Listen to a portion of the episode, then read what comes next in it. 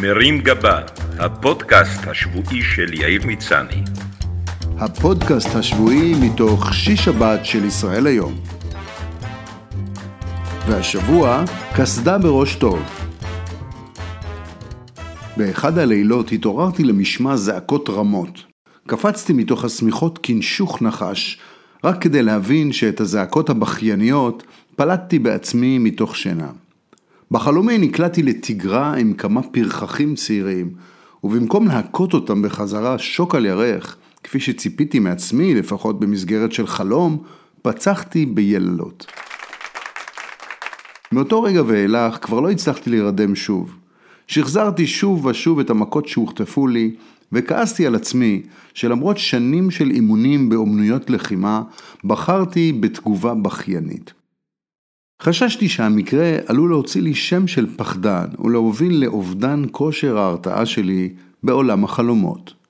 בערב סיפרתי בפתיחות את הסיפור לשכנים שלנו. איתן השכן הסביר לי שכדי לשקם את ביטחוני העצמי, לא מספיק להתאמן עם מדריכים אמיתיים, אתה צריך לנסות גם מציאות מדומה.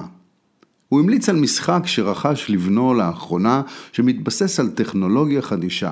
אתה מניח את המשקפיים המיוחדים האלה על הראש שלך, בוחר את המשחק המתאים ונכנס לעולם אחר, שבו אתה יכול להרביץ לכל מיני פושעים כאילו אתה שילוב של ברוס לי ורוקי ארבע.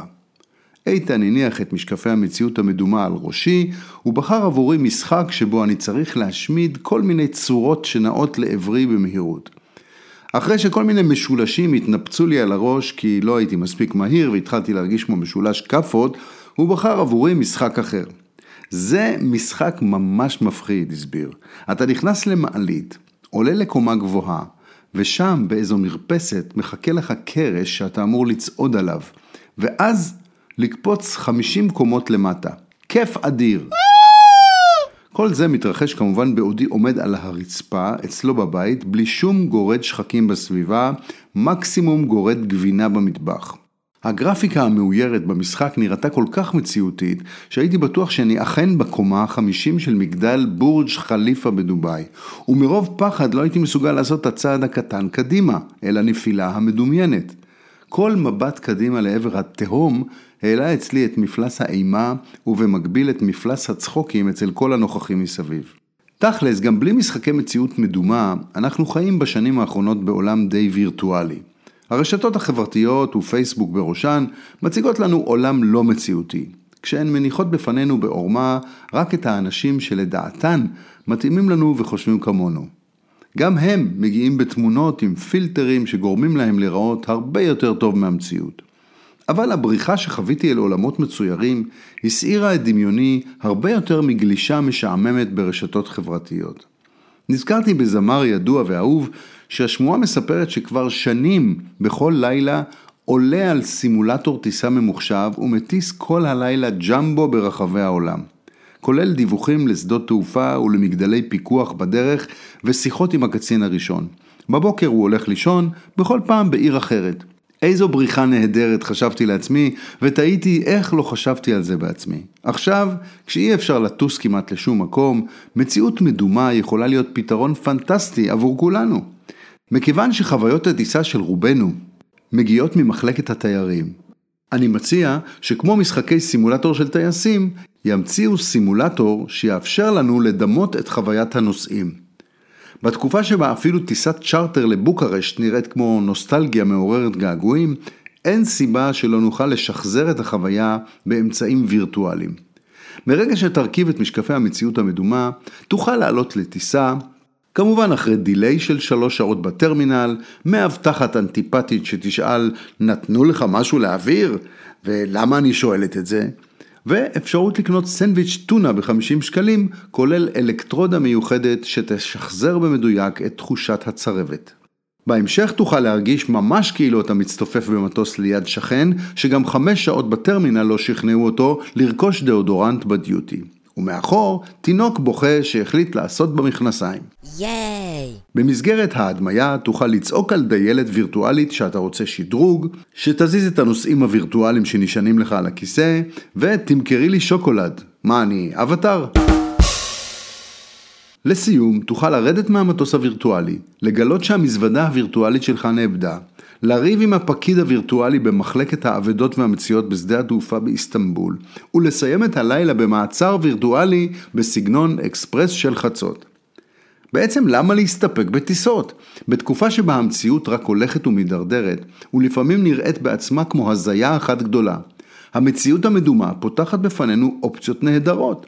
למשל, במדינה שבה בתי הספר מושבתים, ושגם בימים רגילים מצב מערכת החינוך הוא על ההיסטור, במקום להשקיע בדברים מסובכים כמו הגדלת הכיתות ושיפור רמת המורים, למה שלא יחלקו לכל ילד קסדת מציאות מדומה, שבה הלימודים מתקיימים כסדרם, הכיתות מרווחות, והילד יכול לבחור את המורים שלו, כולל שיעור מחשבים עם גיל שווייד, ושיעור מוזיקה עם המחנכת נועה קירל. גם דיירי בתי האבות, שלכודים כבר שבעה חודשים, יקבלו קסדות שדרכן יוכלו לקפוץ לבקר את הנכדים ולחבק את בני המשפחה, ואפילו לעשות את זה בנסיעה על אופנוע הרלי דיווידסון, שתגרום להם להרגיש שהם בטיול אחרי צבא. מובן שיש עוד עבודה שצריך לעשות עם הקסדות האלה, כדי שכל החושים ישתתפו בחוויה, אבל אני בטוח שהמפתחים לא שוקטים על השמרים. עוד מעט נוכל גם למשש ולהריח, ובעזרת הקסדה שתחליף את מסכת הקורונה המבאסת, נוכל לדמות ביקור במסעדת שף שבכלל לא נסגרה בגלל הקורונה, ושבה חיים כהן מבשל רק בשבילנו ניוקי משובח ברוטב ארמונים, הכל בזמן שאנחנו אוכלים מנה חמה במטבח. בון אפטי! כולנו מתגעגעים להופעות תיאטרון ולמופעי מוזיקה, ועם המציאות הווירטואלית נוכל לחזור וליהנות מקצת תרבות. מי שמתגעגע יוכל לרקוד בהופעה של אלוויס, לשיר עם יוסי בנאי, ולחזור לימים היפים שבהם נתנו לנו לשבת מאחורי עמוד תאורה, דחפו אותנו בתור למזנון, ושפכו עלינו בירה כל ההופעה. למתגעגעים לארוחות החג, הקסדה תאפשר ליהנות מארוחה עם כל בני המשפחה, כולל הדודה החטטנית, הדוד השיכור, האוכל הבינוני, ההערות הנבזיות והסיר על הרגליים בנסיעה הווירטואלית. מי שלחוד בבית, נמצא בחל"ת, או סתם סגרו לו את העסק, ואין לו מושג איך יפרנס עכשיו את המשפחה, יקבל לקסדה את משחק נוסעים למשרד. שבו יוכל להיכנס לרכב חברה וירטואלי, לעמוד 45 דקות בפקק וירטואלי, בדרך למשרד הווירטואלי בחברת ההייטק הווירטואלית שמפתחת משחקי מציאות וירטואלית. מי שנגמר לו הכסף וכבר לא יכול לקנות בסופר, יוכל להסתובב בסופר וירטואלי, להעמיס מוצרים בסל וירטואלי ולשלם בכסף וירטואלי, מה שבוודאי ישביע את הרעב שלו ושל בני משפחתו, לפחות באופן וירטואלי. המציאות המדומה יכולה גם לחצות מגזרים ולסייע לבחורי הישיבות, שיוכלו לקיים שיעורי גמרא בבית מדרש וירטואלי, לצד מאות אברכים וירטואליים, והכל בזמן שהם יושבים לבד בסלון ולא מפירים שום הנחיית בטיחות. מי שחלה בקורונה או במחלה אחרת, ונאלץ להתאשפז בבית חולים, יוכל להרכיב שם את קסדת המציאות המדומה ולהרגיש שהוא מטופל בקליניקה פרטית מאובזרת בשוויץ, בזמן שהוא שוכב על מזרן במחלקת הקורונה בחניון של בלינסון.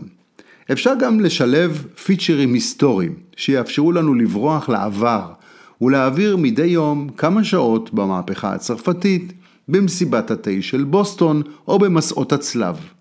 כשתוריד את הקסדה ואשתך תבקש ממך לשטוף את הכלים, תוכל להגיד לה שתרד לך מהראש כי אתה גמור. כל היום רדפת אחרי ממותה. חג שמח.